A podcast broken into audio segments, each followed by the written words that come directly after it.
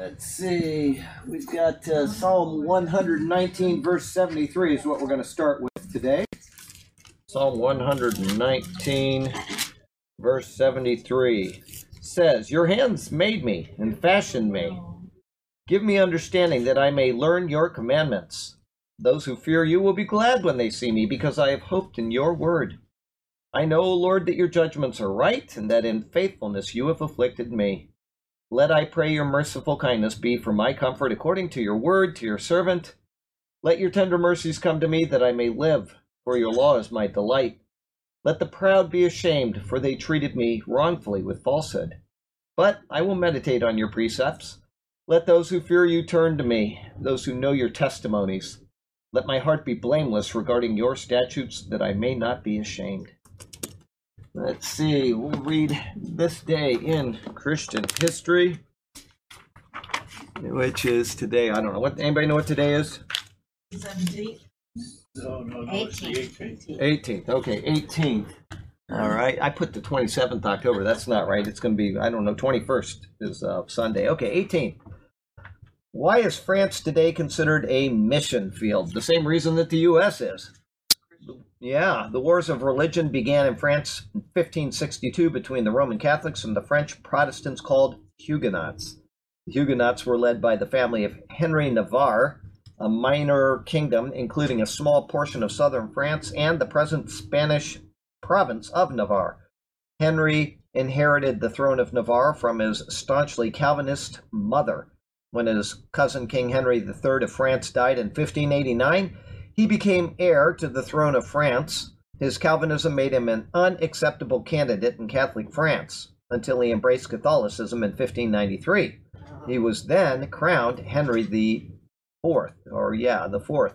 Once he became king, however, he did not forget his Huguenot roots. And in 1598, he issued the Edict of Nantes. I'm sure I'm pronouncing all of these places wrong, but that's all right.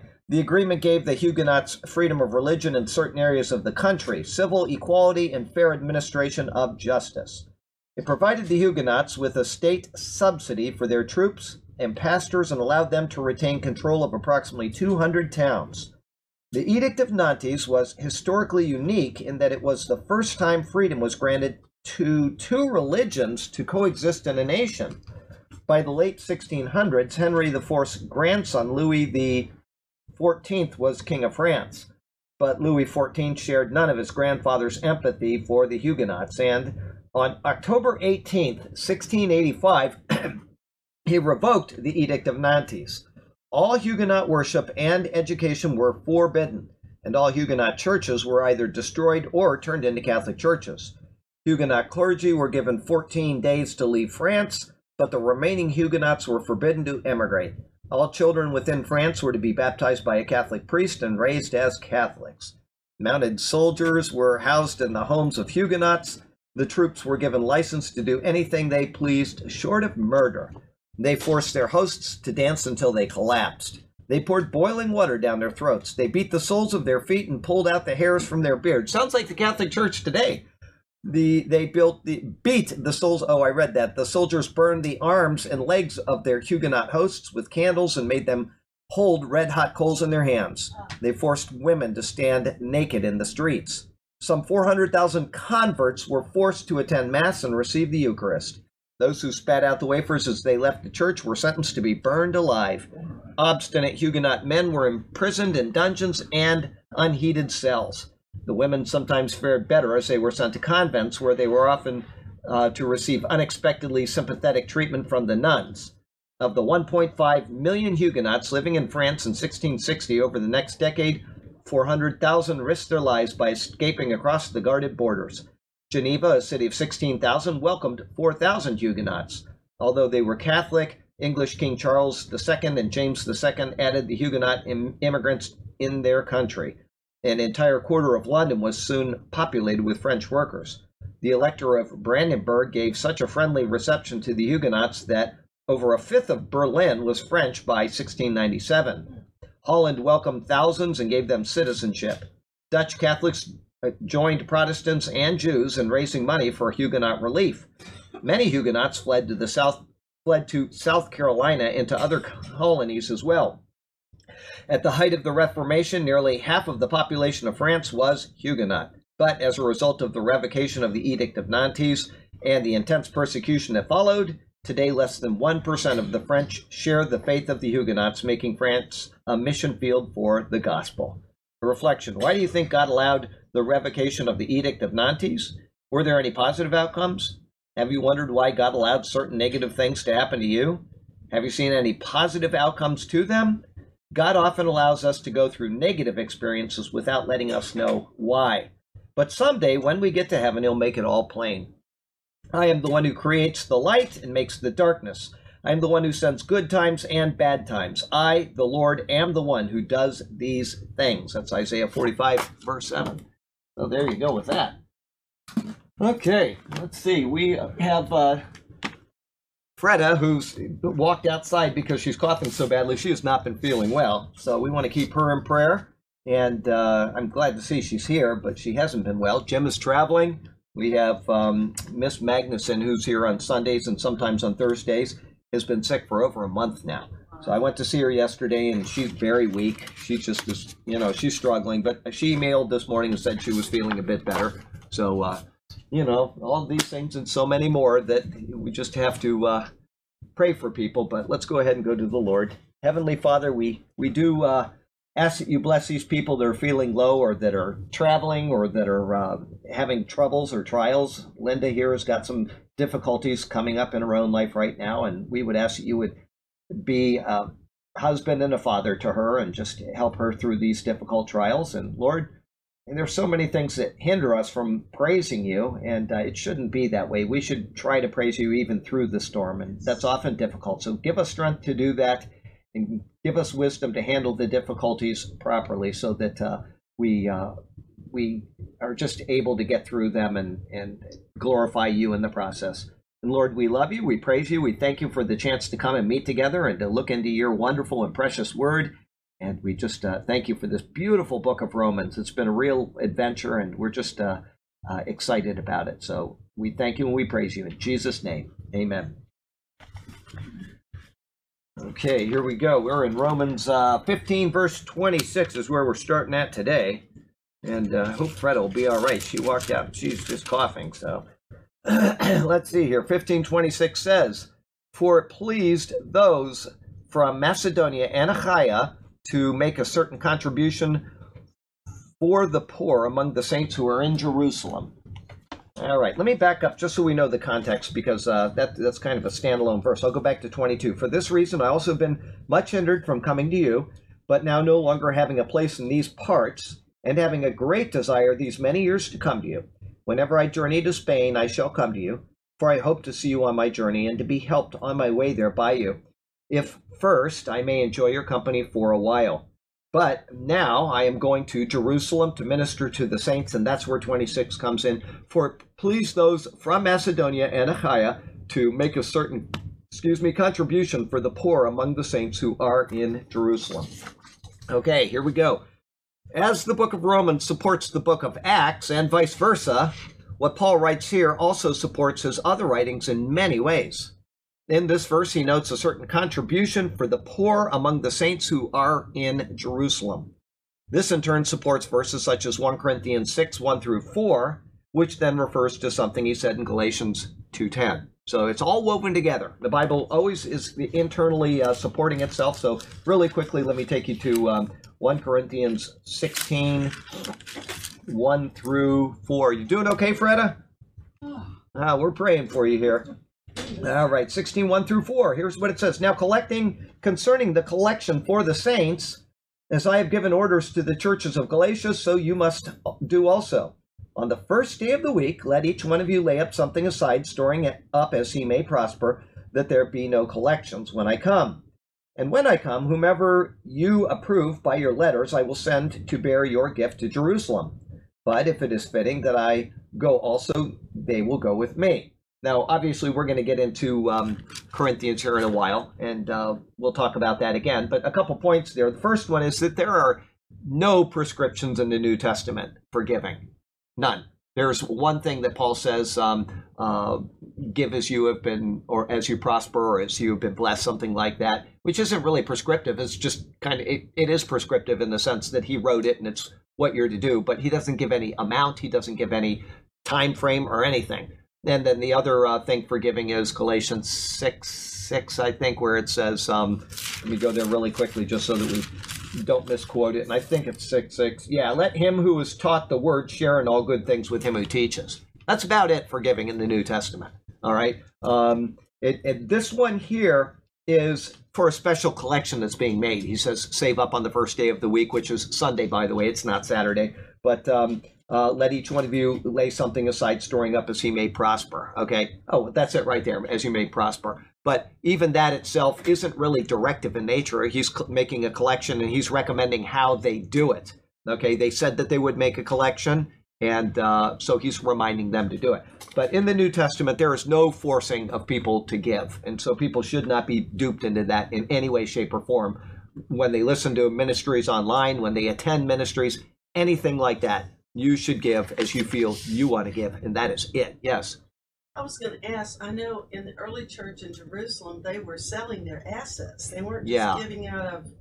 And that didn't work out, did it? No. Yeah. See, you know, they, they became poor. Yeah, that they did become poor, and you know it, what they were doing is they were still under the kingdom mentality, where they thought that this is the kingdom is coming. Right? Remember Acts six right. uh, one six through seven, and they're thinking the Lord is going to be back soon. We're going to have a community. We'll all work together and you know they're doing the same thing in Israel today with their uh, uh, you know they've got yeah the kibbutzim where they they get together and everybody's kind of it's kind of a common system that they have. yeah. But um, uh, it, it, did not work in the book of Acts and it ended up ended up where uh, they were all dispersed anyway. But um, you're right. And um, as far as Paul is concerned there's really no prescription on giving at all. And then um, one other thing. Oh, I already said it on the first day of the week. So they met on Sundays, even in early church. So people that say that, you know, they'll find all kinds of reasons to say that doesn't say what it says, but it does say that. So those are two points out of that passage, in addition to confirming Romans. And then the other one I cited was Galatians 2.10, and that one says, and I don't remember what why I referred to that, but we'll find out right now. Uh, they, oh, yes, they desired, I'll go back to 9, and when James, Cephas, and John, who seemed to be pillars, perceived the grace that he had been given to me. They gave me and Barnabas the right hand of fellowship that we should go to the Gentiles and they to the circumcised. In verse 10, they desired only that we should remember the poor, the very thing which I also was eager to do. So he's just confirming what he said there. He's there to help the poor, and in particular, the poor in Jerusalem. And he made his point. Why? Is because um, when we benefit from their spiritual matters, they should right. benefit from our material matters. And that's not a direct quote by any means, but there you go with that. So um, then going on, and the gift, when being prepared, is later noted in the following passages from 2 Corinthians. So I'm going to take you back from Galatians 1 book to 2 Corinthians, and that's in chapter 8, where it says, and the reason why I'm doing this is it just helps you understand that the Bible supports itself in all ways. Moreover, brethren, we make known to you the grace of God bestowed on the churches of Macedonia, that in a great trial of affliction, the abundance of their joy and their deep poverty abounded in the riches of their liberality.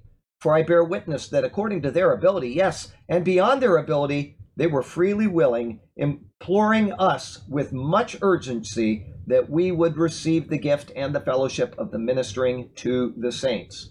Okay? And then he goes on in chapter 9 now concerning the ministering to the saints. It is superfluous for me to write to you, for I know your willingness, about which I boast of you to the Macedonians, that Achaia was ready a year ago, and your zeal has stirred up the majority. So um, we'll get to the Corinthians eventually, but in what happened is the Corinthians made a promise that they were going to give a certain amount of money. Then now it's time for him to come and pick that up. And he wants to make sure he doesn't get there and be embarrassed or more, them be embarrassed by having made a commitment that he's told to the Macedonians who'd given this huge amount of money when they were poorer than the Corinthians. And so he's trying to avoid any problems with that collection. This is what he's writing about here. This is what he's writing about in Galatians and also in the two books of the Corinthians. He doesn't want any sense of impropriety either. And so he says, I'm going to go you can send people. They're sending people. We're going to have a, a, group of people going so that nobody will think anybody has got their finger in the till. Okay, there won't be any Judas in this group. And so he was very careful about these things. But um, time and again, these letters and the other books of the New Testament refer to and rely on one another. And I've said this before if you take out any one of the, if you say, well, that's not inspired, or I'm going to take this out, the entire Bible unfolds, especially in regards to the New Testament. You've got um, people will say that, um, you know, maybe this wasn't written by Paul, or maybe this wasn't written by Luke, but every single thing weaves together into a way where if you take out this, then you're going to lose this. And if you take it, if you say that Paul doesn't count, well, guess what? Peter doesn't count because Peter speaks of Paul and his writings being on the same level of Scripture, right? And if you say Peter doesn't count, well, guess what? Mark was his, um, we call him his protege. So now you have a problem with the book of Mark. And then because you have a problem with the book of Mark, you got a problem with the book of Matthew and Luke because they're synoptic gospels, right? And so you got to throw them out. And then, of course, the book of Acts is no good because it was written by the same person that wrote the book of Luke. And eventually, the entire Bible falls apart. It's either a united whole, God is in charge and he has confirmed his word in its entirety, or we're pursuing the wrong thing. And we are not pursuing the wrong thing. I, there's no need to say, I wonder if the Bible is the word of God. You just simply open it up, start reading it, and it confirms itself time and time and time again. And one thing it does, mom remembers when I first met the Lord, and I would come across a verse that I had no idea, no idea what it would meant. And I, you know, I'd read the Bible once a week, and I, something new would come out every time. And I'd call mom and I'd say, you know what? I, I asked the Lord, what does this mean? And I heard somebody preach on that particular verse, which I've never heard before or since in all of these years that day. And that happened so many times that I just stopped even worrying about it. You know, the Lord is, if, if you ask Him to confirm the word to you, He's going to do it. If you really want to know His word, He is going to confirm it to you. No doubt about it. So, um, there's ample evidence that they are harmoniously tied together as a body of work which is consistent and reliable. We need not worry about those false scholars who attempt to inter- interject doubt into the reliability and authority of Scripture. Cambridge is famous for that. I brought them up in sermons in the past. I'm going to bring them up in sermons in the next 10 weeks. I've already typed the sermons.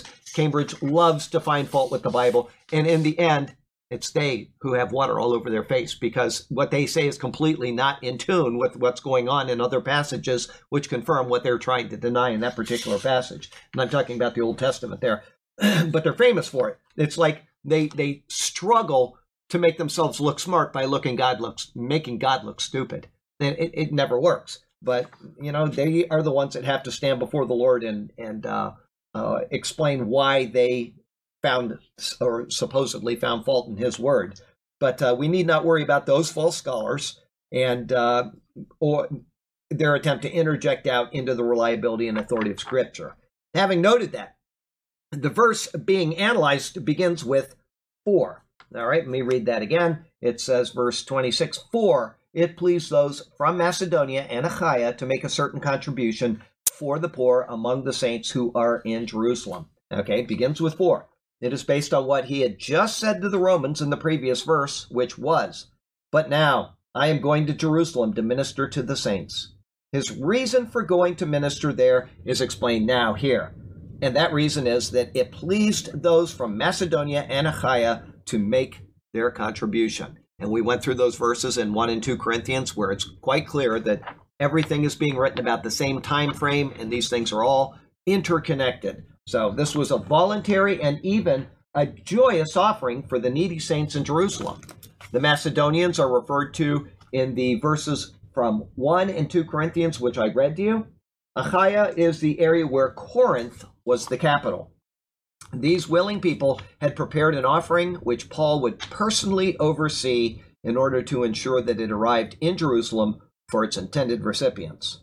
Paul took great care in ensuring that everything concerning the money was handled openly and honestly during this process. And as I said, we can go to the book of Acts, we can go to 1 and 2 Corinthians, and we can see the, the steps that he took so that nobody would say, there's a problem with this and you know paul's pocketing something or or the guy that's going with paul they're making a deal.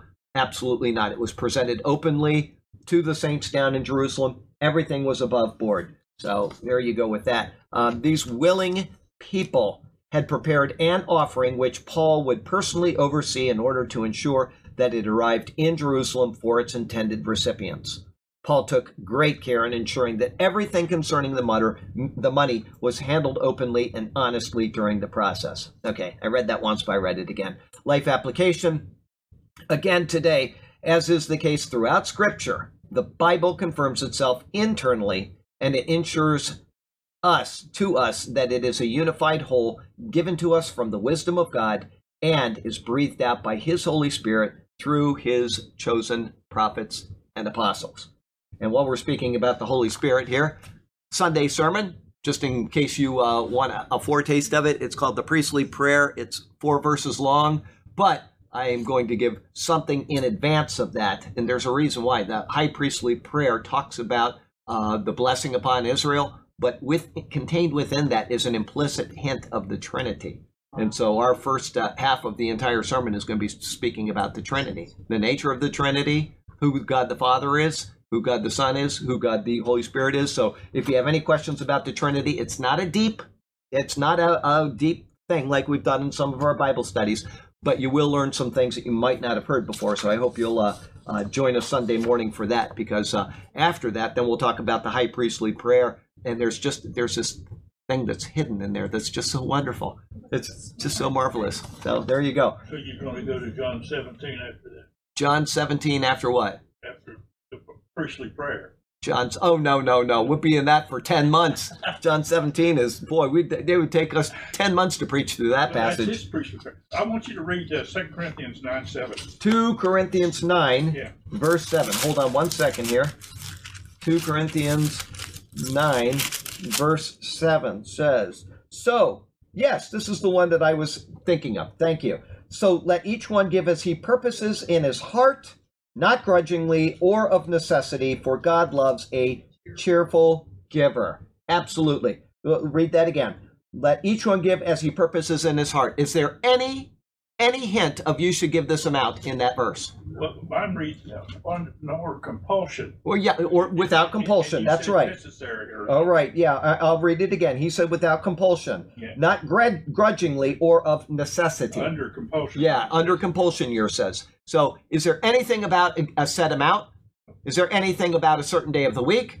Is there anything about um, uh, meeting a certain need that uh, we're supposed to lay the burden on the church and say that we have to buy a new uh, van for the church and you all need to pony up? Doesn't say anything about that. If the pastor gets up there and says we need a new van and I'm trusting that uh, the congregation will do what they feel is best, that's it. Leave it right there. There's no need to go further with anything. When you force people, you were violating this verse, right? That was the one I was thinking of, and I just very good. Thank you. I'm glad that you brought that out. I, people are so have it so beaten into them over the years that tithing is required that uh, you know I, once in a while i got one about a week ago i'll get an email from somebody and they will say i i am freed. After all of these years i am freed after watching your sermon on tithing. And it wasn't even really a sermon on tithing it was a sermon on you know uh, but i threw in the concept of tithing through the whole thing which i'll do again a couple more times before we get out of deuteronomy. But they, you know people just they feel a burden on them like I'm, I'm cheating god if i don't do this when in fact there's nothing in the new testament that says you have to do these things if you want to give 10% give 10% if you want to give 50% give 50% if you can afford it great if you can't don't be burdened by it. You should never feel pressured. And I'm not just talking to you here, I'm talking to anybody that listens to this. You should never feel pressured to give for anything in religious matters, ever. Because if you are, you're not giving out of faith. And that is what you're supposed to give out of. Everything you do, if it is not of faith, it is uh, it is sin. That's right. Anything that's not of faith is sin. And so if you are giving under compulsion and you are giving because of that, you are actually sinning. You're not honoring God because you're giving because you're scared of God instead of having faith in Him and His provision for you, or whatever other reason. Stop going to church. Listen, Sean Hannity. I was listening to him one day after Bible class one day, and he said he, he grew up a Catholic, and he said, you know, I, I I'm so tired of the sex and the perversion. He said I started going to uh, Protestant churches, and he said all I hear is tithing. Oh, he says I'm so sick of that. I stopped going to church. Well, I emailed him and he never responded, but I said, they're absolutely telling you the wrong thing. The Bible does not, in any way, shape, or form, hint on that precept in the New Testament ever. The only time that tithing is mentioned in the New Testament is when Jesus says it to the Pharisees under the law, you tithe a tenth of your mint, dill, and cumin. And then in the book of Hebrews, it mentions tithing in regard to the Levites, making a point about who? Begins with a M and it ends with a Melchizedek. Okay, right. Making a point about Melchizedek. So that's the only time he does, which, yes, in relation to who Christ is. But other than that, it's not in any way saying that tithing is required. He's just making an Old Testament point, a theological point about the coming of Christ. Okay, so um, Charlie, yes, you said Sean didn't answer. President Trump doesn't answer all of his. right. In fact, my granddaughter rooms with the girl who answers a lot of letters for the president. Oh, good.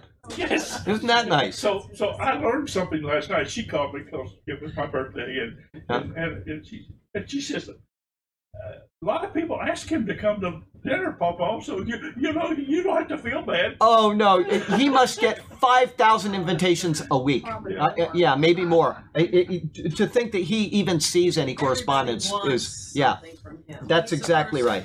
Who should be appreciated for himself. For himself, that's done. that's right. We just appreciate him Well, and, somebody and writes for Sean too. They- they- oh, they- everybody. That's yeah, right. It's yeah. it's very rare. Listen, they don't just write for the preacher an answer letter. They write their sermons for the preachers. Most big name preachers don't t- write their own sermons. They have a group of people. We had one right at it. Uh, well, I won't say which church, but you know the one I'm thinking of. That he wanted me to write his sermons for him. He says that's what they do, and I said I'm not writing your sermons. If I'm going to write a sermon, I'm going to give that sermon. That's all there is to it. So you know, most of these pastors do not write their own sermons, and when you hear a sermon, I would say 95% of them that I have heard are sermons that you buy either from sermon sites online or you buy it in a book and then you just fill in your own information. Almost all sermons that you hear out there are just things that people have adapted from something they bought somewhere. They don't they don't yeah, but that's the way it is. I mean, it, pastors have got a lot of work to do. They to them sermon uh, preaching is actually a very small part of their portion of their ministry. And so they either have somebody else do their sermons for them. You think David Jeremiah writes his own sermons? Not on your life. He gets up there and he gives them. He might write a part of it or he might amend it, but he ain't writing it. It's just the way it is. Now, I make Monday people, I don't want them to call me. I don't want them to email me. I don't want anything from people on Monday because I am writing my sermon. I start at four o'clock in the morning, and whenever the day is done, it's done. Usually between five and seven o'clock, I'm done with the sermon. I said to a guy, I was talking to him on the phone yesterday, and I actually, because I was so tired, you'd have to think of something, an introduction for a sermon after you've done all the work, right? Well, I used the day's sermon typing for my introduction on Monday's sermon. It took me two, almost two and a half hours to do the first verse of chapter 11 of Numbers. Two and a half hours. I thought, I've got like 20 more verses to go through, and it's going to be Wednesday before I finish this. It did go quicker, but that first verse almost killed me. So there you go. But most people don't do that. They and I'm not belittling them. They've got a lot of responsibility. They've got a lot of work, and they have to set their priorities. My priority is this word, and that's why on Monday, please don't call me. Yes, go ahead. Harold Willmington, who died this week from Liberty, he was in charge of the Home Bible Institute, Right. The, the teaching.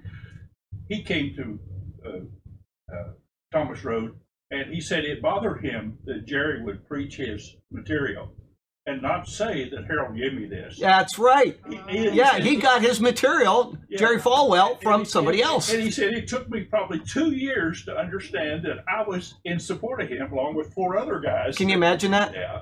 But Can you imagine what- that's just the way it is. Verifies what you said. Yeah. Well, we had uh, out of grace, as uh, somebody told me that they had a, a visiting pastor come in and preached word for word another pastor uh, a sermon that somebody else had given Oh, a couple yes. weeks earlier. So, and it- was that you that told me that? Tom? Somebody told me that, and I was He like, did that all the time. Oh, okay. So you were there then. You know. Okay. All right. Anyway, we'll go on with that. But th- this is not the exception. This is the norm. Yeah. This is the norm. Anyway, well, don't say it's awful because, like I say, they've got a lot of work to do. Something has to give. But to me, the word doesn't give. Something else will give. Okay. But not the word. Your- Monday. It's what? It's your sleep that. Well, yeah, the sleep gives. I got to tell you what. But on Monday morning, uh, Hideko came in. She knows this. On Monday night, after I'm sermon typing, I usually don't make it up the stairs. I just go lay on the couch and fall right to sleep. Whenever I'm done, I just I, I just lay down. That's it. I never get. And she's out there walking dogs, and there's noise. Doesn't bother me. I am completely Wow. out. Mondays are brutal, but it's wonderful too. I mean, it's the Word of God. Let's go on to number uh, 27 here. Um, oh, Sunday. Be here for the sermon. I just hope you'll enjoy it. You know, if here's what happened. Here's why I'm so excited about it is because I actually typed all of Numbers chapter six in one sermon, and it was way too long. And I thought I just can't do this. And so I fretted over it, and I fretted over it. And three weeks ago, I thought I've got to divide it into two sermons, and so I did. And so uh, uh, that's, and I'm glad I did because it it fits really beautifully with the priestly prayer. When you hear those four verses at the end of the sermon, you're going to say, ah, "I understand why he did that." Anyway, or maybe you'll say that was the worst sermon I ever heard and never watch again. Whatever. Okay, 1527. Um, it pleased them indeed, and they are debtors. For it is the Gentiles, for if the Gentiles, oh, this is a verse I quoted a minute ago. For if the Gentiles have been partakers of their spiritual things, their duty is also to, to minister to them in material things. Speaking of the Gentiles ministering for the Jews, the saints down in Jerusalem. Let me read that again so you understand. And I can't breathe well today, so I'm sorry about this. It pleased them indeed, and they are debtors. For if the Gentiles have been partakers of their spiritual things, their duty also to minister, their duty is also to minister to them in material things. Okay, referring to the donation from the churches in Macedonia and Achaia, Paul says that it pleased them indeed to give this offering. And then he explains that in fact they are debtors in this regard. The offering is something that, although not compulsory, was still an obligation. In his explanation, he states that if the Gentiles have been partakers of spiritual things, then they have a responsibility to the ones who imparted them. This responsibility and duty is also to minister to them in material things. Everybody got that spiritual things you get out of the church. So you take your material things and help the people that are in the church with material things. So I'm not talking about the superior word. I'm talking about whatever church you attend. That's how the church stays in business is by having people help in the material things because you're receiving spiritual benefit from them. Okay.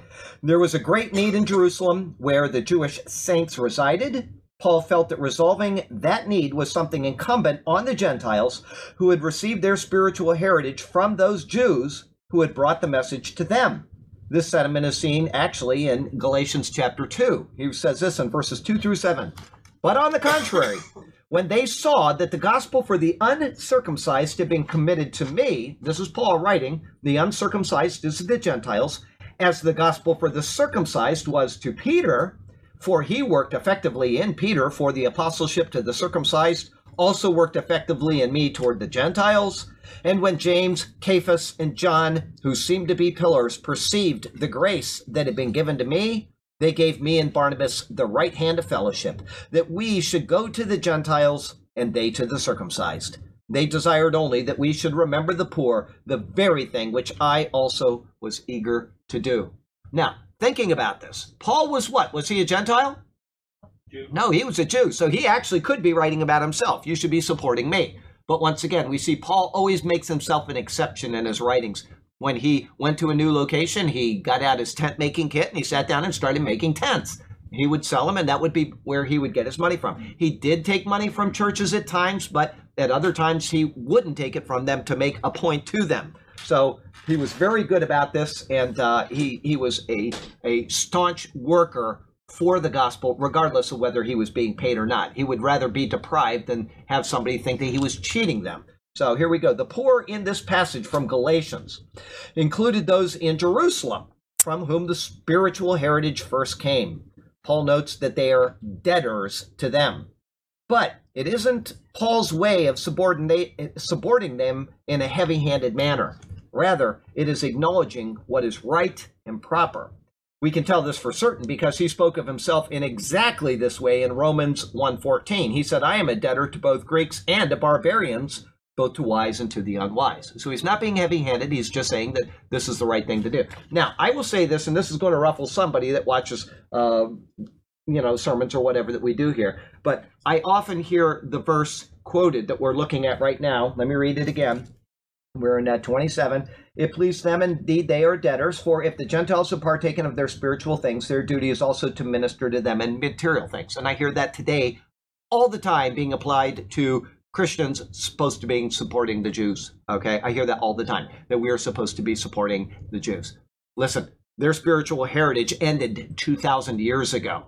Okay, it became a Gentile led church age. And now the Jews are coming back in, and it is actually the Gentiles who have given them 2,000 years of theological knowledge, understanding, contemplation, and commentary to get them to the point where the blinders are coming off. So I would say that the roles are actually reversed in this. There's the Jews who should be ministering to the churches. And in fact, they do because they come to churches, they're saved, right? They find uh, Jesus, and then they in turn bless the churches by giving them whatever they make. Okay, I'm not trying to say that the Jews don't deserve anything. I'm just saying that the, if you look at it logically, using this verse to put pressure on Christians to give to Jewish causes is inappropriate at best. It is inappropriate. They have benefited from our spiritual spiritual heritage, which once we benefited from theirs. There was the old covenant, there was the coming of Christ, there was the people in Jerusalem who started to get that word out more by Paul than anybody else, because all the others, as it says in the verse we just read from Galatians, they ministered not to the Gentiles at all. They ministered to the Jews. So actually, it's pretty limited to Barnabas and Paul to get the word out to all the Gentile world. But now remember this there was low theology for the most part at the beginning, except what was written in the Bible, which has taken, as I said, it's taken 2,000 years, and we're still fighting over issues in the Bible. But over the years, the theology is being developed more and more. That's called systematic theology. John Calvin wrote a book on systematic theology.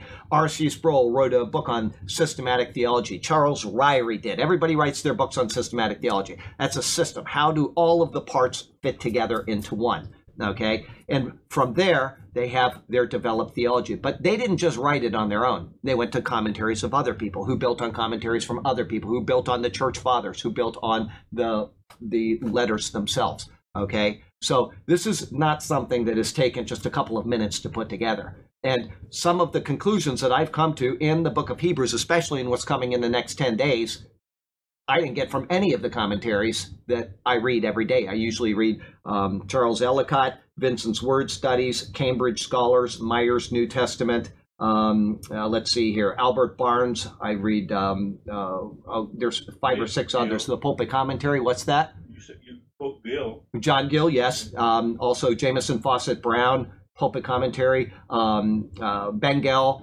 And sometimes I will go to Adam Clarke, but he's on a different page and it's just a little bit too much work to flip back and forth. But I read all of their commentaries and some of them will be a page or two long of real small writing, right? So, but I want to make sure that I'm not just taking things and giving an inappropriate answer before I type my commentary. And in all of those in the past or in the coming 10 days, many of them are things that I just disagree with all of them on. So when you're reading my commentary, you're going to get something that maybe you shouldn't be listening to. I don't know. you know, you have to decide that. But I feel convinced because I wouldn't put it down if I didn't feel convinced to it. I wouldn't make something up and say, well, here, I'm going to propose something new and bold just simply because it's different than everybody else. And when I do, if you remember with the book of Jonah, when I came to the last, um, I said, this isn't going to match anything you've ever read before. And I don't want you to just sink the knowledge in and say, that's it because I could be wrong. Nobody else has come up with this, and I, I am a little even fearful to give it because I'm the one that's accountable to the Lord. But I felt confident because I wouldn't have otherwise given that last sermon on Esther or Jonah. I wouldn't have done it. But you have to decide that, and you have to look at other commentaries and make your own conclusions. That's why we go to Bible class, and that's why we go home and then check what the guy in the Bible class said. So it's just my thing is that if I say something I think is unique and nobody has ever said it before, I always worry about it but I believe it or I wouldn't say it. So, you know, may the Lord either bless it or forgive me. And that's all I can say about that. Um, so um, let's see here. The poor in this passage from Galatians, and I know I've read this, but I'm going to read it again, included those in Jerusalem from whom the spiritual heritage first came. Paul notes that they are debtors to them. Okay, I'm going to go on to the next paragraph now. Paul felt himself a debtor and he worked tirelessly to pay the debt he felt he owed. Remember, he persecuted the the saints, right? He had some of them put to death, and he stood there and uh, watched the coats of the first martyr, the people that stoned the first martyr, Stephen, right? He felt he had a debt.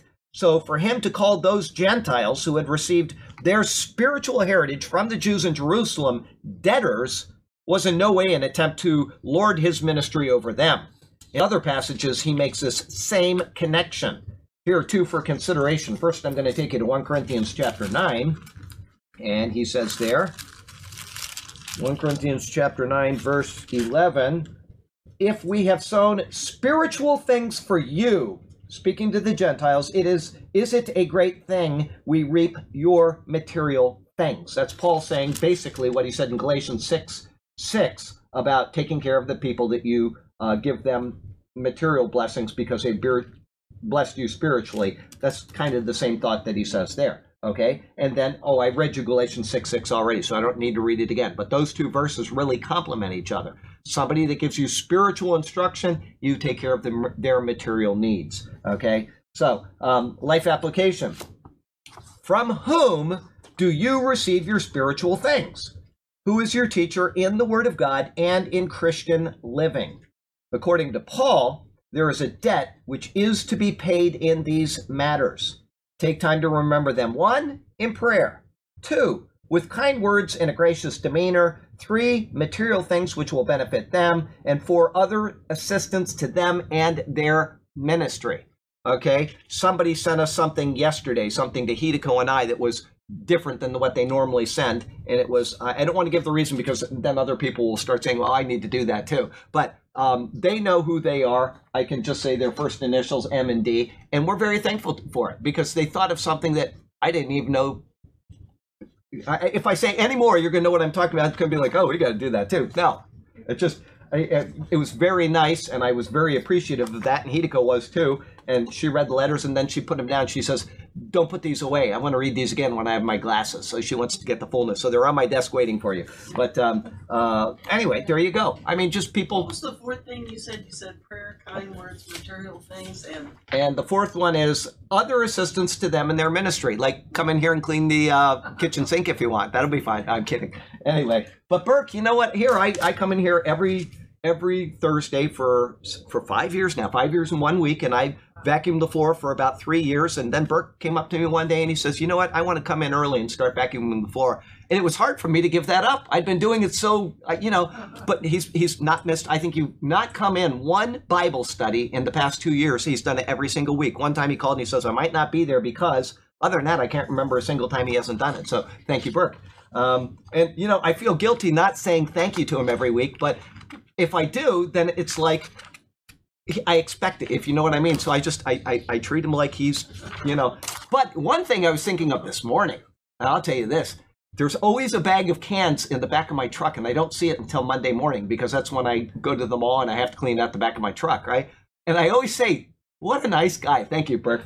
Anyway, but I never tell you that because by Thursday I forget, and had we not got into this conversation, I wouldn't remember today. So, but I, I think that every Monday morning, that Burke is a nice guy sometimes. Um, okay, yeah, no, pretty much all the time. Okay, 28. Therefore, when I have performed this and have sealed to them this fruit, I shall go by way of you to Spain. So he's determined to go to Spain, right? All right, we're going to see what we have here. Therefore, when you see a therefore, go back and see why it's there. Why it's therefore. That's right. Therefore encompasses the thought which began in verse 22 and continued until verse 27, which I actually started this morning with 22, not realizing that that would be the case, but it's a paragraph, it's a logical place to go. So 22 through 27, based on what is stated in those verses, therefore, when I have performed this act. This is the carrying of the offering from the Gentile churches in Macedonia and Achaia to the needy saints in Jerusalem. He was determined to see this through personally. When the offering was placed in their hands, he will have sealed this fruit to them. Okay? Or sealed to them this fruit. That's I got dyslexia and I do that all the time. I read things backwards. Anyway, and then I look at it kind of sideways and it reads differently. I think, how did that happen? I don't know. I, have never understood this. Numbers, I get them backwards all the time. That's why my bank account says that I have $500,000 and I actually have a negative 47. So, anyway, um, okay, selling in this case means the completion, or yeah, sealing in this case means the completion of the act. He will have faithfully performed his promised duty and will, in essence, have sealed it with a signet ring as a king would seal a decree or a noble would seal a letter. To seal something is to secure it. This is what he is implying. Only after that did he plan to go by way of Rome to Spain. So he's making his plans, but he wants to make sure absolutely he gets down to Jerusalem and he seals his act in getting that money to these people without there being any thought of impropriety. Yes. Is, is that the place where he, uh, they, they thought they, he took a Gentile into the. Yeah, that's it, where he thought he took They the Ephesian, Trophimus the Ephesian. That went with him because he's saying I. That's right. Really weak. Well, that and that's right, and I think he said that in the last verse. Hang on, um, uh, material things. Oh, anyway, um, I, verse twenty six. Uh, to make certain contribution. Well, anyway, yeah, he will include them Yeah. in his other writings. But yeah, I because he's writing the letter personally to Rome. But it, it, you're right. He they thought he took a Ephesian Trophimus into the uh, the temple, and there was a big uh, hoodoo, and then they said, "Well, pay these guys um, vows fees, and you know, take care of it that way." But it still didn't work out too well in the end. So uh, let's. But he did get to Rome, didn't he? Yeah. He was in chains, but he got there.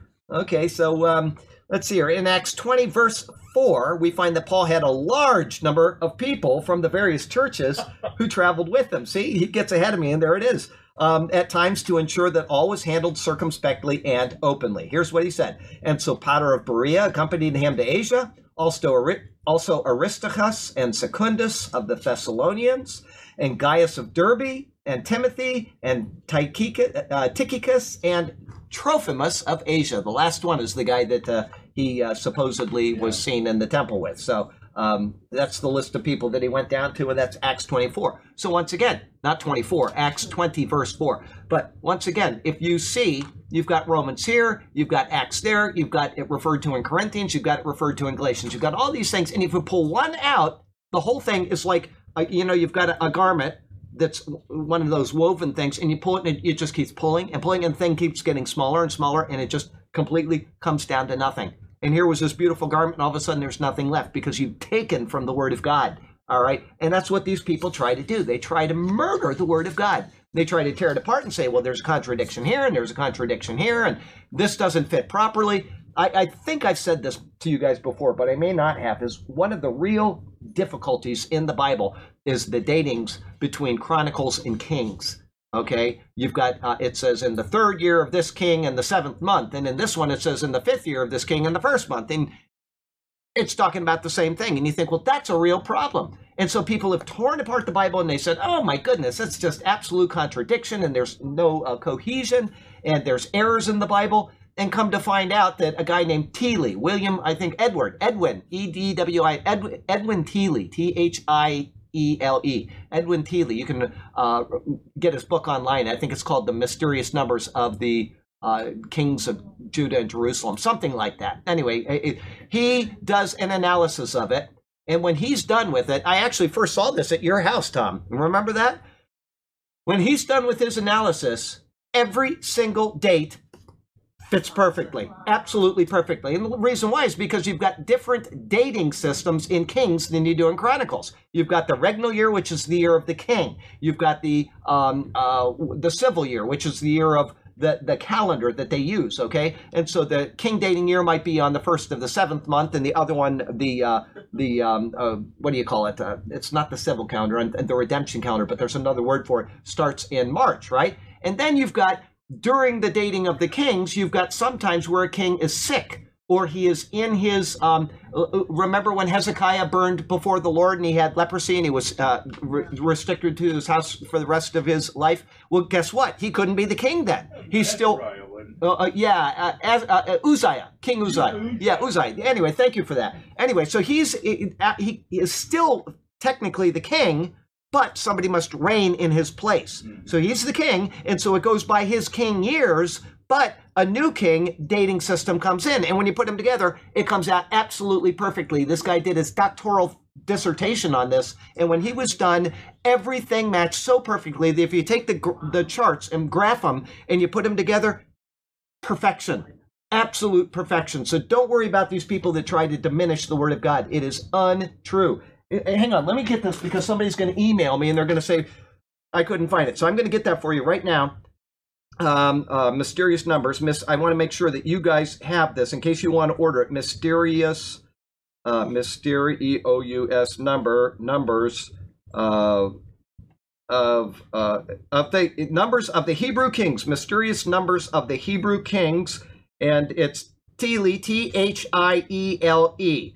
Okay, look up that, The Mysterious Numbers of the Hebrew Kings, and you can buy it online, book preview. You can get it right there. Edwin, I was right, Edwin R. Thiele. And, um, uh, okay, anyway, you can read it, some of it online. If you like it, order it. If you like that kind of stuff, if you like detail, The Mysterious Numbers of the Hebrew Kings. I really think that you would enjoy it if you like that. You know, if, if you don't like a lot of analysis and stuff, you may not like it, but he'll make it interesting for you. And you'll find out that you your your doubts about the dating system in Chronicles and Kings are no longer in existence. You'll feel that the Lord's word is vindicated once again if you've ever had that type of doubt.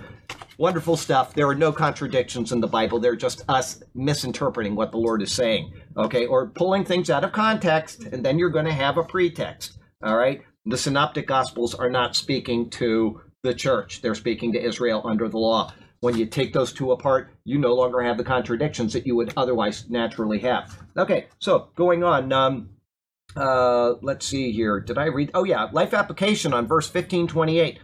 When we begin a task in the Lord, it is right, fitting, and proper to see that task through to its completion. Likewise, the effort should be done openly and without any hint of impropriety.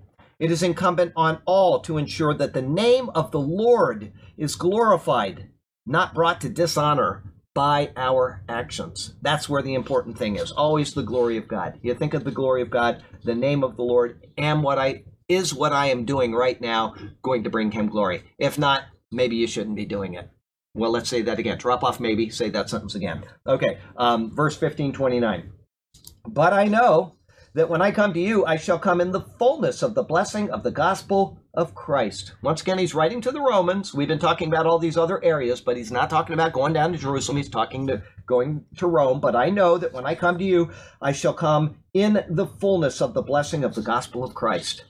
Paul, writing to the Romans under the inspiration of the Holy Spirit, stated that he knew that he would come to Rome.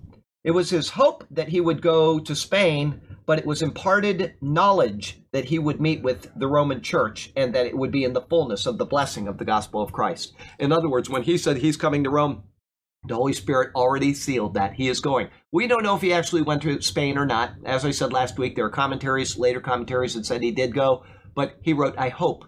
That's not the Holy Spirit inspired words that he would say, I hope, but he didn't inspire thee to say, I'm going to Rome or Spain because in fact we don't know if he did or not. But when something is written in the Bible that's going to happen, it's going to happen. Okay, if not, then there's a reason why it didn't happen, and we'll find out later through thought and contemplation why the Lord allowed that person to say that thing, and then it didn't happen after all. There's always a reason for these things.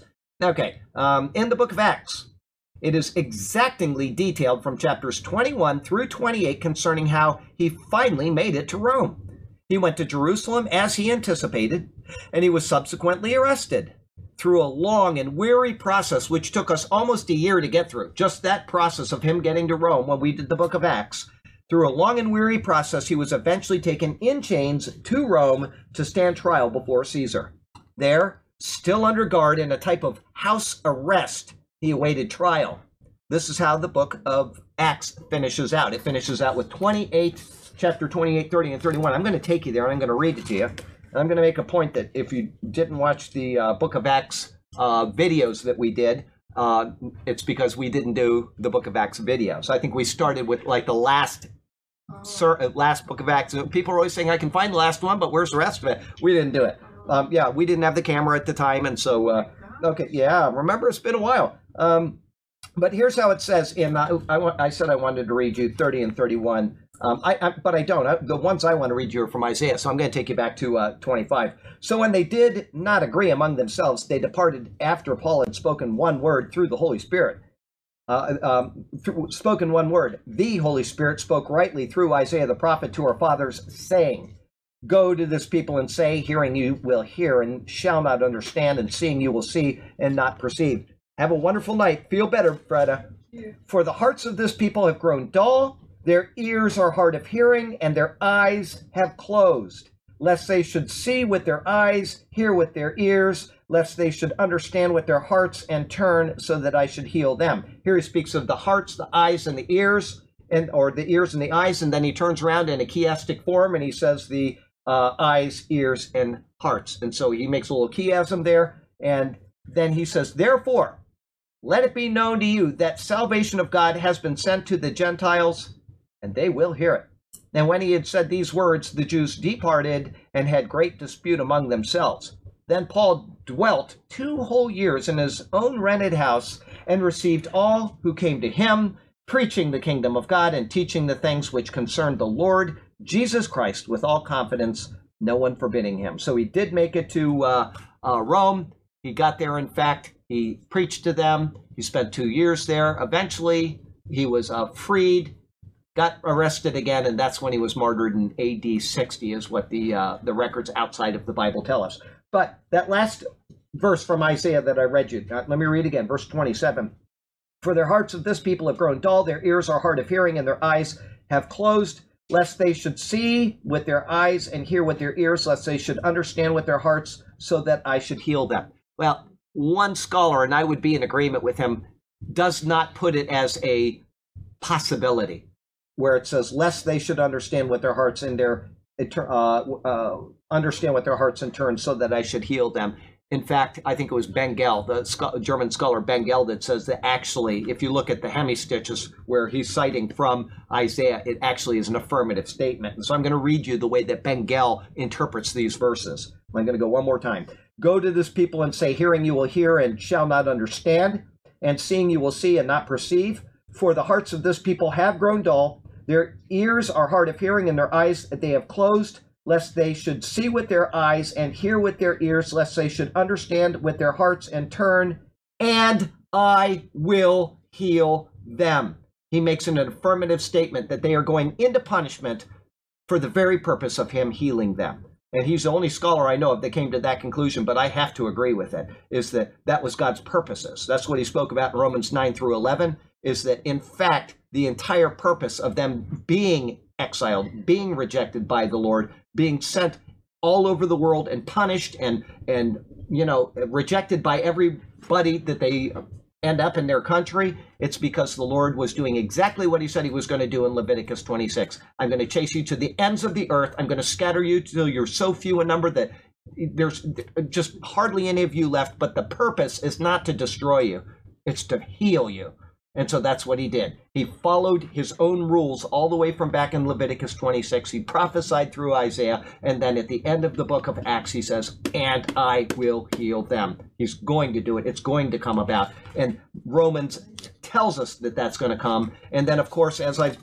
shown, and I'll continue to show through the book of Hebrews on the daily commentary, is that Hebrews is after the church age epistles. Paul's 13 letters set our doctrine, and Hebrews comes after it. It's showing that, yes, it was written to first century Jews. Yes, there was a temple still standing, but actually, its intent, the intent of the book of Hebrews is for the Jews of the end times after the rapture of the church, that that letter is going to be their foundation. It's going to be what they need to understand the greater than of Jesus Christ so that they don't get tempted to go back to the temple worship of the future.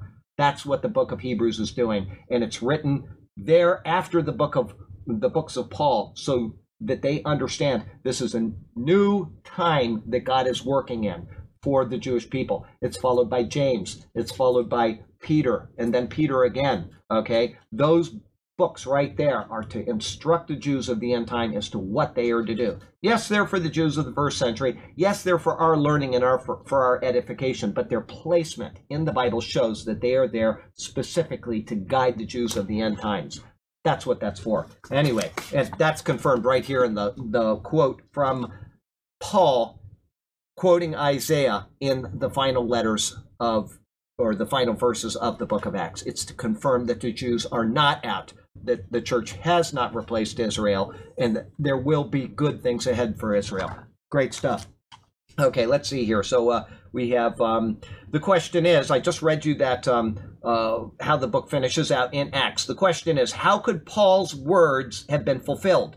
How could arrest and imprisonment be a part of the blessing of the gospel of Christ? We're talking before we started today. Somebody in the the uh, class has got um, some problems difficult things that are happening. You know, this is breaking, that's breaking, this is breaking. How can that be part of the purposes of God? Well, guess what? It is. it, doesn't seem like it is. You know, we look at things from our perspective. We look at bad things that happen from our perspective. and We say, I just I can't see how this is going to work out. But in fact, everything works out as it should. It's just that we have to live through the stress of it. We don't see the end, the Lord does. And so what we need to do is to trust that He's there waiting for us. And He already knew that we would be in that situation. That's the important thing to remember when you're going through these difficult times. The Lord is there waiting to meet us at the end of those things. And you'll say, you know, that worked out pretty well after all. Okay. Um, how could it have been fulfilled? How could his arrest and imprisonment be a part of the blessing of the gospel of Christ? The answer is that suffering for the gospel is one of the greatest blessings of all. On several occasions, Uh, on several occasions, Paul speaks of the honor of such affliction. In writing to his young protege Timothy, he gave this note of encouragement. Let me read this to you from 2 Timothy. Hebrews, I went too far. Let's see here 1 Timothy, 2 Timothy. And we have chapter 1, verse 8. Therefore, do not be ashamed of the testimony of our Lord nor of me his prisoner, but share with me in the sufferings for the gospel according to the power of God. I'll take you to verse 9 too. Who has saved us and called us with a holy calling, not according to our works, but according to his own purpose and grace. His purpose is being effected in your troubles, okay? Which was given to us in Christ Jesus before time began. God is in the infinite realm. He's not part of time, space, or matter. He created it for our benefit. He's outside of it. He already knows everything that's ever going to happen. And we are in the stream going forward and we're wondering how it's going to work out. Guess what? I'll take you there and I'll tell you how it's going to work out. It says right here, this is how it's going to work out. This is for anybody that's having a tough time today. Okay? It says, And he showed me a pure river of water of life, clear as crystal, proceeding from the throne of God and of the Lamb in the middle of the its street. And on either side of the river was a tree of life, which bore twelve fruits, each tree yielding its fruit every month. The leaves of the tree were for the healing of the nations, and there shall be no more curse, but the throne of God and of the Lamb shall be in it, and his servants shall serve him. They shall see his face, and his name shall be on their foreheads. There shall be no night there. They shall need no lamp nor light of the sun, for the Lord God gives them light, and they shall reign forever and ever. And then I'll take you to the last sentence. I'm going to skip the middle part of Revelation 22. It says there, The grace of our Lord Jesus Christ be with you all. Amen. That's how it's going to work out. Everything that is bad that's happening right now, has a good end. Just have faith in that if you're having a bad day. Okay? In fact, if you're having a bad day, go read the 42nd Psalm and then read Revelation 22 and you'll have a better day. Okay? Um, let's see here. And he wasn't just writing this to Timothy about his sufferings, he wasn't just writing this as a mark of piety. He himself had suffered greatly for the gospel, including several imprisonments. Two examples of note make a direct connection between his chains and the advancement of the gospel. If he didn't have the chains, the gospel would not have been advanced. Having become confident by my chains, are much more bold to speak the word without fear, is one of the things he said. Let me take you to Philippians 1, where he says, hang on here.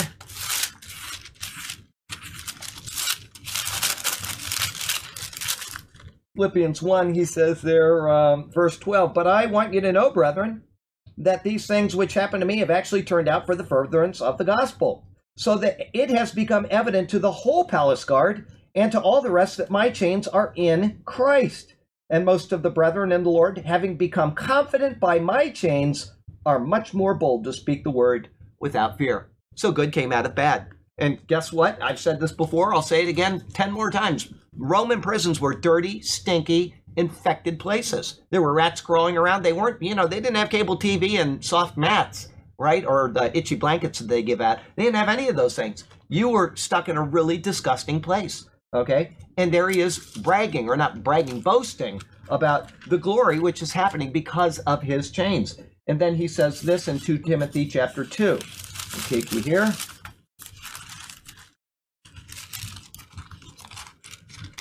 He says, Remember that Jesus Christ of the seed of David was raised from the dead according to my gospel, for which I suffer trouble as an evildoer, even to the point of chains. But the word of God is not chained, right? It's free. When he's in chains, the word of God is actually freer than when he is free. It may sound like a, a whatever the word is, but it's not. Okay, it's irony, but it's not uh, a contradiction at all. Okay, so um, the astonishing thing isn't that Paul made it to Rome in chains when he was anticipating doing so in the fullness of the blessing of the gospel of Christ. What is beyond belief is that we would miss the fact that our suffering is often God's way of being glorified and his way of advancing the gospel. Our suffering for Christ is a grant and an honor, not a mark of despair or of disgrace. Should it come, remember the words of Paul in Philippians 1 29 and 30. Let me take it back to 1 Philippians again.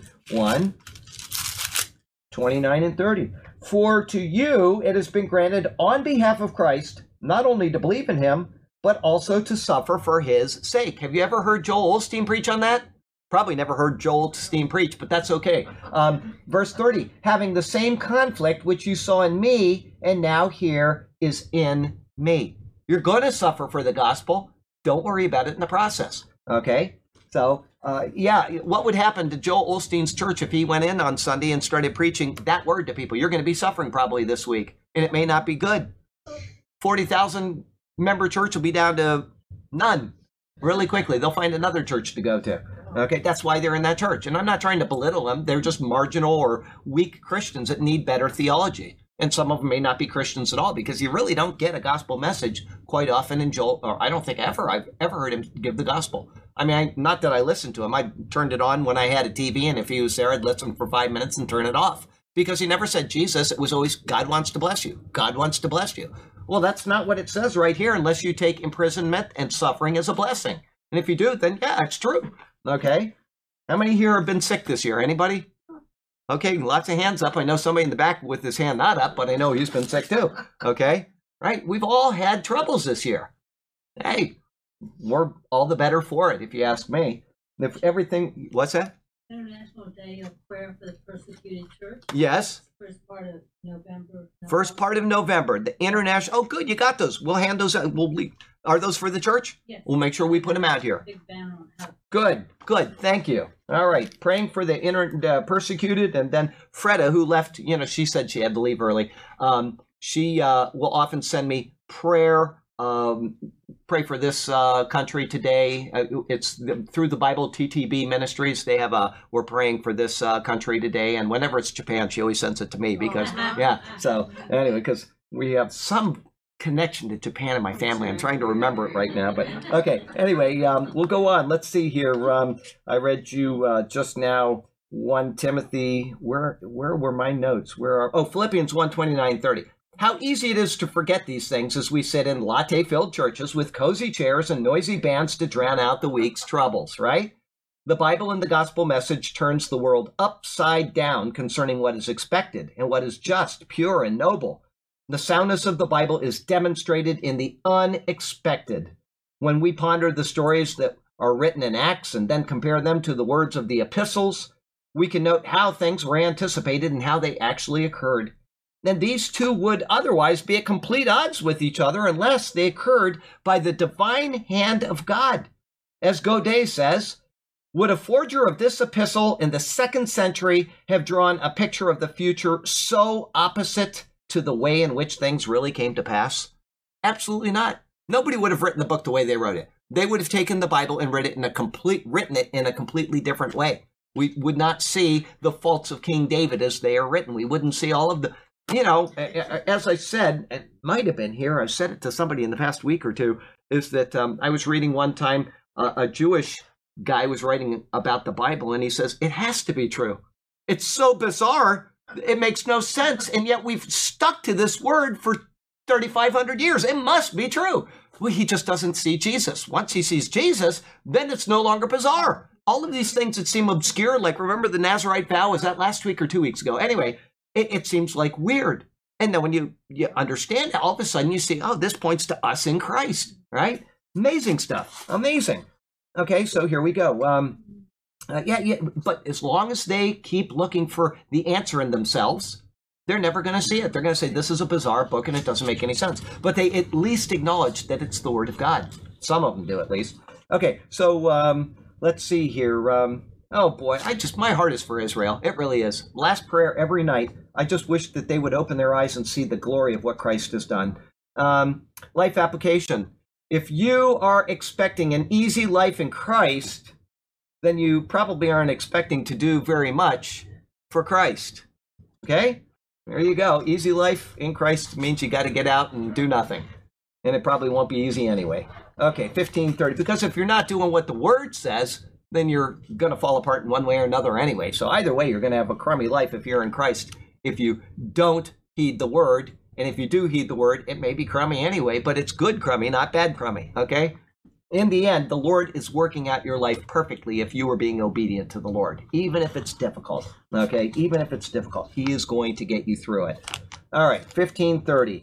Let's see here. I hope everything I said just now made sense because I said crummy a couple times, not in any way intending that what he does for us is crummy. It is not. It is perfect, but we might think it is. Okay, um, 1530. Oh, we're almost done with 16.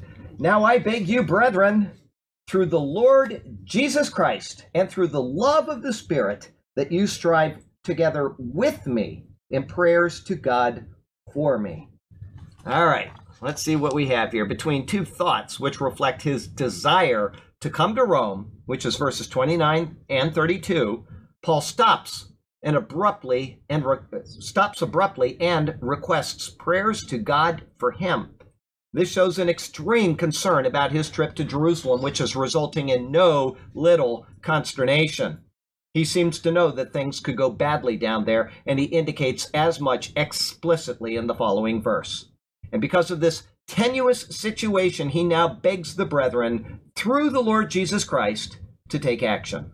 The wording here can be interpreted in a variety of ways, such as for, through, or by. If it is for, then it is speaking of the honor of the Lord and the sanctity of his name. Through would indicate that the prayers were to be submitted to God through Jesus Christ as our great priest. That would be great high priest. That would be Hebrews 4:14. The mediator between God and man. That would be 1 Timothy 2, verse 5. Okay? Either way, Paul is invoking the name of Christ in the process of prayers for safety. Do you get what I just said? The Greek article can be translated one of different ways. And so the translator, your Bible may say through Jesus Christ, some may say by Jesus Christ, and some may say for. Okay? And the different preposition, or is that a preposition? Yes, is chosen by the translator because they think that is what Paul is saying. Okay? And in fact, it may not be what Paul is saying. It may be another translator is better. Getting captivated by a single translation is bad policy. Unless you have a complete understanding of everything in the Bible and you can weave it together perfectly, which nobody can, then it's not good policy to stick to one translation of the Bible. Okay, because as they say in the preface to the King James Version, it may be one and not another. Okay, so here we go. Uh, let's see. Um, Either way, Paul is invoking the name of Christ in the process of prayers for safety. In addition to this, he also requested those prayers to be made through the love of the Spirit. Again, a couple possibilities and meaning exist here. One is speaking of the love which the Spirit has endowed in the believer, which should certainly be the case in those who join in prayer, right? Okay? Or he could mean the love which the Spirit feels toward the believer, just as the Father and the Son love those who have been saved by the blood of Christ. Okay? In either way, the Spirit, like Christ Jesus, is to be invoked in the prayers.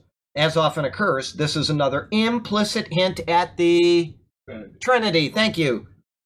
Sunday, be here. Uh-huh. Where Jesus, the Spirit, and God are all named in one verse. Okay, we see that in Paul's writings. You'll see one of them, at least one on Sunday. Okay, you'll see other hints. I'm not going to get real long, and as I said, the whole sermon is shorter than most sermons, but I'm going to go through five points instead of I usually go through two or at most three points. I go through five this time because I'm going to break it down just very quickly for you, and uh, uh, we'll get to the final verses and do those. But I just wanted to give people a brush stroke of the Trinity, how you can feel, you know, secure in that. Second Corinthians, the last verse. Yes, two, I think that's the one that I quote in the sermon on Sunday. Have you got it in front of you? Oh, yeah. Read it real loud. The grace of our Lord Jesus Christ. That's it. The love of God, fellowship of the Holy Spirit be with you all. That's right. So there you go. That's the one I'll quote on Sunday. So now I don't need to give Sunday sermon, and so just everybody stay home. Okay, let's see here. Um, let's see. Uh, it is through and to this Godhead that he now asks those in Rome to strive together with him in prayers to God for his mission to Jerusalem. The word for strive together with is used only this once in the whole New whole New Testament. It speaks of wrestling or agonizing together or sharing in a contest. This is what Paul is requesting an honest struggling in prayer for the sake of his coming dealings in Jerusalem. Throughout his writings, Paul holds the process and power of prayer in the very highest esteem. And he, and he notes that when it is conducted in a group manner, it is of great weight before God. This is noted, for example, in 2 Corinthians chapter 1. This is a great verse to remember because when you understand that he says this, then you can understand the power, power of collective prayer. 2 Corinthians 1, verse 11. You also helping together in prayer for us that thanks may be given by many persons on our behalf for the gift granted to us through many. He's asking for many to come together collectively to pray. And he, it, it, the implication is that it's more effective than the prayers of a single person. Why that is, I don't know. But the Lord does. He responds to prayers, even though He's outside of time. He has no change. And I've said this before, and somebody actually emailed me and agreed with it. And I was so happy because I say things, and this is my thought, you know, but I've said that I am certain of this. God is outside of time.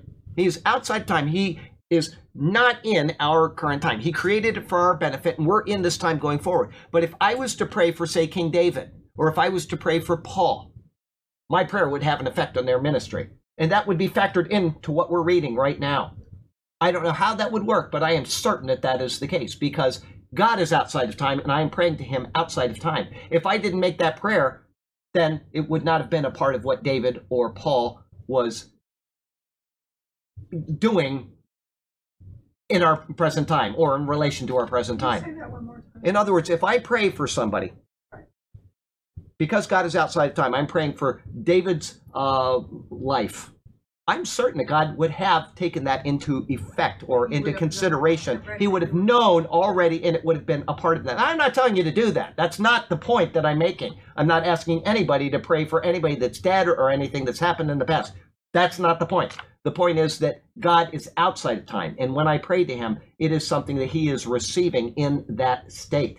And so whatever I pray for is going to be effective in the purpose that God intends. Okay? And when many people pray, how it works, I don't know. But when many people pray, there's a greater effect. Right out of what did I say? 1 Corinthians, uh, uh, 2 Corinthians 1, verse 11. It's right there. He said it, and therefore it must be true. I don't know how those things work, and I'm not asking you. Please don't say Charlie Garrard said to pray for the dead or anything like that. That's not what I am doing. Okay, somebody will always take your words and twist them out of the context in which you're trying to say. Okay, I don't want that. I'm just trying to say that God is outside of time. When we pray to Him, what we pray for is received by Him, and it doesn't matter when it is. If I pray for my great great grandchildren that haven't been born, do people do that? My my grandchild that isn't born because I'm going to be dead in three months and he's coming in eight months. You pray for them. Do you think God doesn't hear that? Well, what's the difference? Okay, there you go. The Yes. scripture, I don't know where it is, but I'm sure one of y'all does. Uh, before they call to me, I will answer. Before they call to me, I will answer them. Absolutely right. That is. I don't know where that is either. I can Isaiah? pull it out here. think that's Jeremiah. Yeah, I, I think it's Jeremiah too. But I, I- anyway, that's right. Before I call to them, eh, he already knows. He knows every single thing on our heart. Don't make a doctrine out of that. I'm just making a point. Okay, there's a difference between the two. Life application. Is there an important? We're not going to do it. I thought we were going to get the next couple verses done and be done with the chapter. It ain't going to happen. Anyway, um, is there an important matter ahead of you or someone you fellowship with? Make an effort to join together with them in prayer concerning it. That's why we pray for our president. That's why we pray for our elections, is because there has to be our communication with the Lord on the things that we desire. We can't just neglect that, okay? And forty days for life. 40 days for life. Absolutely. Come together in prayer. When you do, remember that your prayers to God are to be submitted through Jesus Christ and in the fellowship of the Holy Spirit to God. Our Heavenly Father is pleased to receive such prayers and to respond to them according to our needs and in accordance with His perfect will. Okay, 1531. Paul just, do we have time? Yes, I've got five more minutes. We'll get one more verse done. Sorry, we can't finish 15 this week. Um, I looked about 20 minutes ago and said, Oh, we got it. 1531. That I may be delivered from those in Judea who do not believe, and that my service for Jerusalem may be acceptable to the saints. Okay, Paul just previously stated, Now I beg you, brethren, that through the Lord Jesus Christ and through the love of the Spirit, that you strive together with me in prayers to God for me. This then sets up what continues here in verse 31. He is asking for these prayers so that he may be delivered from those in Judea who do not believe. Before being called by Christ, he was the persecutor of the church. He was given letters to arrest those who followed in this new faith, and he was even in attendance at the stoning of Stephen, Christianity's first recorded martyr. His standing in Judaism was well known, and he was a Pharisee who had progressed beyond many around him. But with his conversion, all of that was over. Those Jews whom he once fellowshiped with would have considered him as an apostate from the faith and would certainly intend him harm. And we saw that in the book of Acts very clearly. This is one reason he requested such fervent prayer. Along with this, even the believing Jews may have considered Paul a rogue. He was out ministering to the Gentiles, and in Acts 21 20 through 25, rumors had spread that he was teaching all the Jews who were among the Gentiles to forsake Moses, saying that they ought not to circumcise their children nor walk according to the customs. Because of this, even those Jews who had accepted Christ were most assuredly wary of him. In order to alleviate such concerns, he had taken a vow under the Old Testament Nazarite system and was intended to complete the customs associated with that vow when he arrived in Jerusalem. This would help dispel the notion that he had rejected his roots or that he would speak contrary to the customs of the Jewish people. Now, people will use that verse and uh, the verses from Acts to say, see, Paul stayed a Jew and he said all Jews are to stay Jews. And that they take it to an unintended extreme. What he was saying about circumcision is that circumcision without circumcision of the heart is deadly. And for the Gentiles, there's no need to be circumcised. He never told a Jew to not be circumcised because that was a sign of being a Jew. Okay? So it's not that he was holding to the law of Moses, it was holding to the customs of the Jews. There's a difference between the two. The law is annulled, it is over, it is obsolete, it is nailed to the cross. So people take those verses and they run and they say, "You're the one that's in the wrong. We have to be obedient to." I well, I won't say it, but it was a wonderful email I got yesterday from somebody about that issue. Okay, we'll go on. Got to get this done because we got two more minutes. Um, but in this verse, along with what has been noted so far, is another reason for his requesting of prayers. It is that, as he says, my service for Jerusalem may be acceptable to the saints. Because Paul was chosen as the apostle to the Gentiles, and because he had been slandered among his people, the saints in Jerusalem might very well not accept his offering to them. He also might not be sure if they would consider charity from the Gentiles as an acceptable means of support. Further, even if they accepted what Gentiles offered, they may not receive it because of Paul's position. These things probably weighed heavy on him as he prepared to depart for Jerusalem. It should be noted that even today, 2,000 years later, old habits die hard. Within the body are many who are weak in the faith. We talked about that all through chapter 14 and here in chapter 15 to some extent, because of a lack of proper upbringing in Christ, or because they carried a lot of baggage along when they came to Christ. All people are at different levels of maturity, and all people are prone to different types of failings. And because of this, what may be perfectly acceptable acceptable to one may be shunned by another.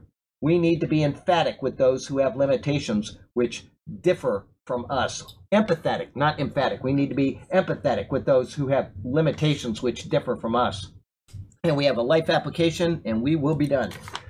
When facing a coming challenge of whatever sort, it is always best to precede meeting that challenge with prayer. Thank you. With prayer.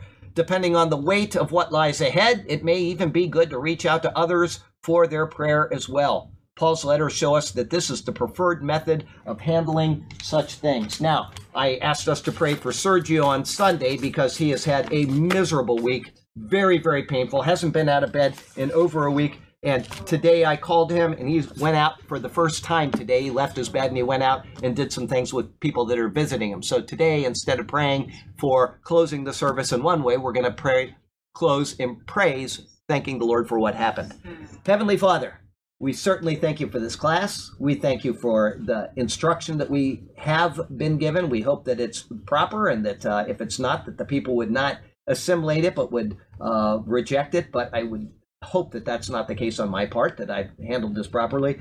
And I want to thank you for that. I want to praise you for it, that we have a chance to meet here in this group and to uh, fellowship with others, even those who are online. And I want to give you just a huge, huge note of praise for what you did in Sergio and thanking you on behalf of all the people that have been praying for him that he is up, that he is walking again. And I would also ask for one more thing in regard to this is that you would give him wisdom to not do anything again that would hurt himself because he's young, he's big, he's uh, supposedly a strong guy, and he may take it to an extreme that he should not. So give him wisdom in this to keep himself from harming himself. That's why he gave you gave him a Arab wife so that she can carry that burden for him, and uh, he's got friends he can rely on. And so we would pray that together they would help him to uh, keep him from harming himself any further. But for right now, we are very thankful to you and we praise you because of the great things that you have done. And we also pray one more time for all the needs that we mentioned at the beginning of this service and throughout it of people going through their own troubles. Please be with them and help them to realize that they are suffering for a good reason and you will reveal it to them someday. We pray this in Jesus' name. Amen. Okay, let's back this baby up here. Sixty-five twenty-four, Isaiah. Thank you. Okay, 65. Oh, it is Isaiah. Okay, Almost, six- almost to Jeremiah.